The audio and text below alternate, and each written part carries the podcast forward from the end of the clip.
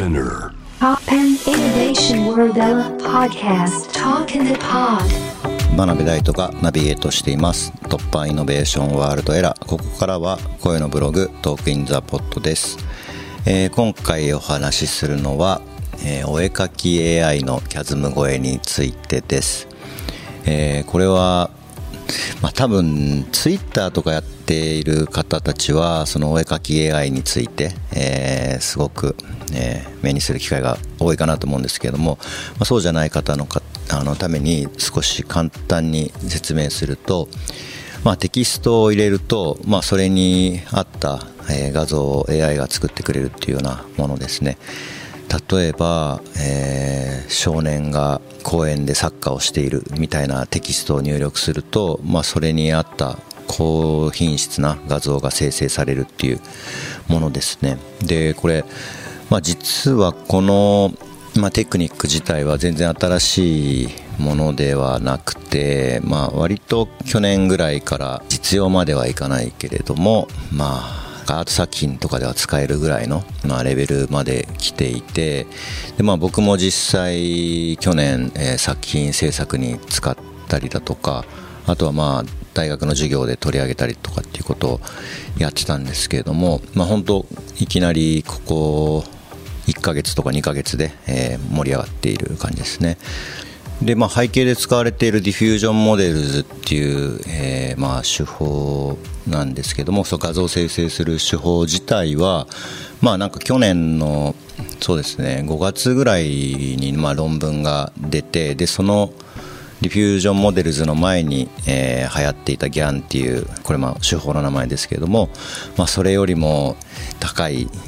成果を出したと、まあ、高精度な画像を生成することができたみたいな、まあ、論文が出てですね、まあ、結構界隈ではざわざわ言ってで、まあ、夏ぐらいからはその Diffusion Models を使って、まあ、実際に画像を生成する、えープロジェクトとかっていうのをまあ目にすることがあったんですけど、まあ、今回ちょっとまあその技術的な話っていうよりはやっぱそのキャズム超えをするのにまあ何が必要かっていうところですかね。例えばちょっと前だとまあ NFT、ねまあ、JWAVE でも取り上げてますけれども、えーまあ、NFT って結局まあ流行ったのって、まあ、もちろんコロナでアーティストが展覧会で、えー作品を、まあ、リアルで発表できないとか、まあ、いろんな要因があったとは思うんですけどやっぱ一つはそのウォレットが簡単に使えるようになったっていうそういうインターフェースの、まあ、問題があったと思うんですよね。でこのお絵描き AI ディフュージョンモデルってに関してもやっぱりあの誰でもテキストを書いたらその結果を見ることができる、まあ、今だとね LINE で友達になってそこにあのチャットで書くと画像を返してくれるっていうサービスなんかも出てきてますけど、まあ、それぐらいあの手軽に誰でも試せるような、まあ、インターフェースが整ったことでやっぱり劇的にま広まったんじゃないかなという感じですよね。であとはこれはちょっと NFT とは違うんですけどこのテキストから画像を AI が作る、まあ、お絵描きしてくれるっていうのは、まあ、ちょっと前から割となんか当たり前に使われていてまあ今回だからこんなにいきなり流行ったのってやっぱ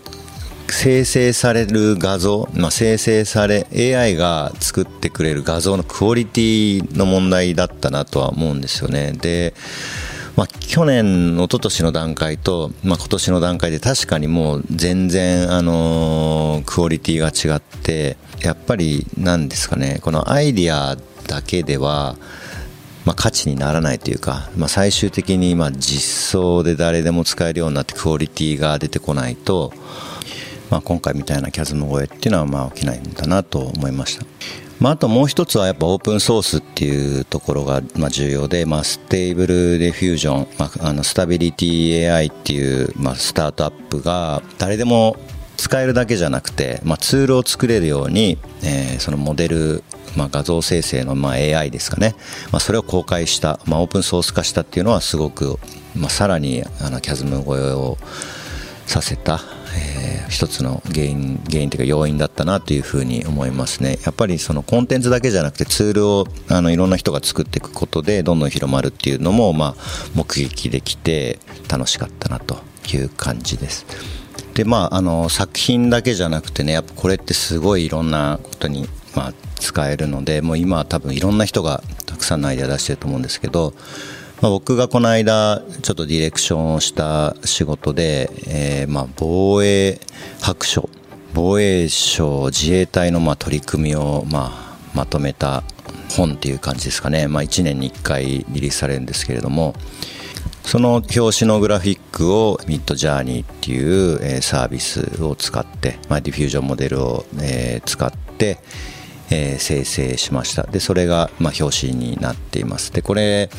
もともと Midjourney がベータ版で出てた時のライセンスではちょっとそういう商用利用ができなかったので、まあ、オープンソースのあの別のアルゴリズムというかソースコードを使ってやっていたんですけれどももう作ってる途中に Midjourney がですね、えー、ライセンスが、まあ、お金を払えば商用利用できるっていうふうに変更してでそこから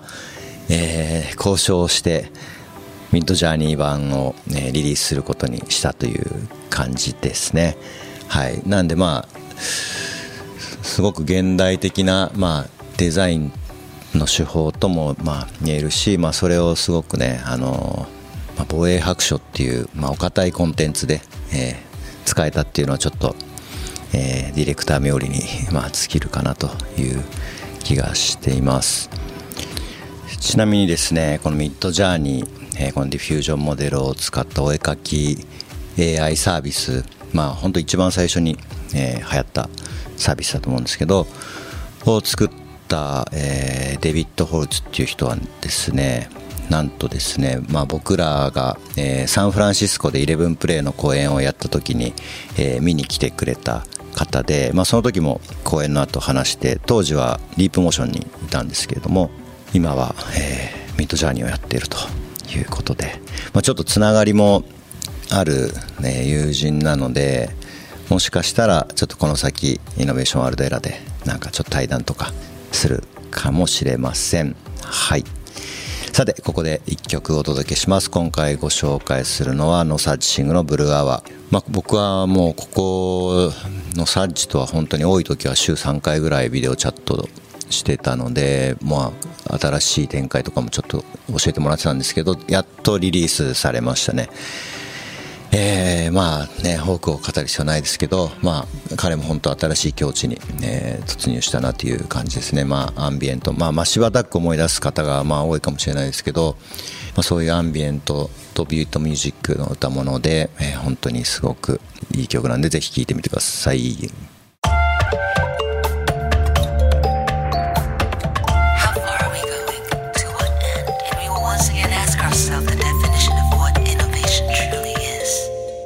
Listening to J-Wave Innovation World Era podcast.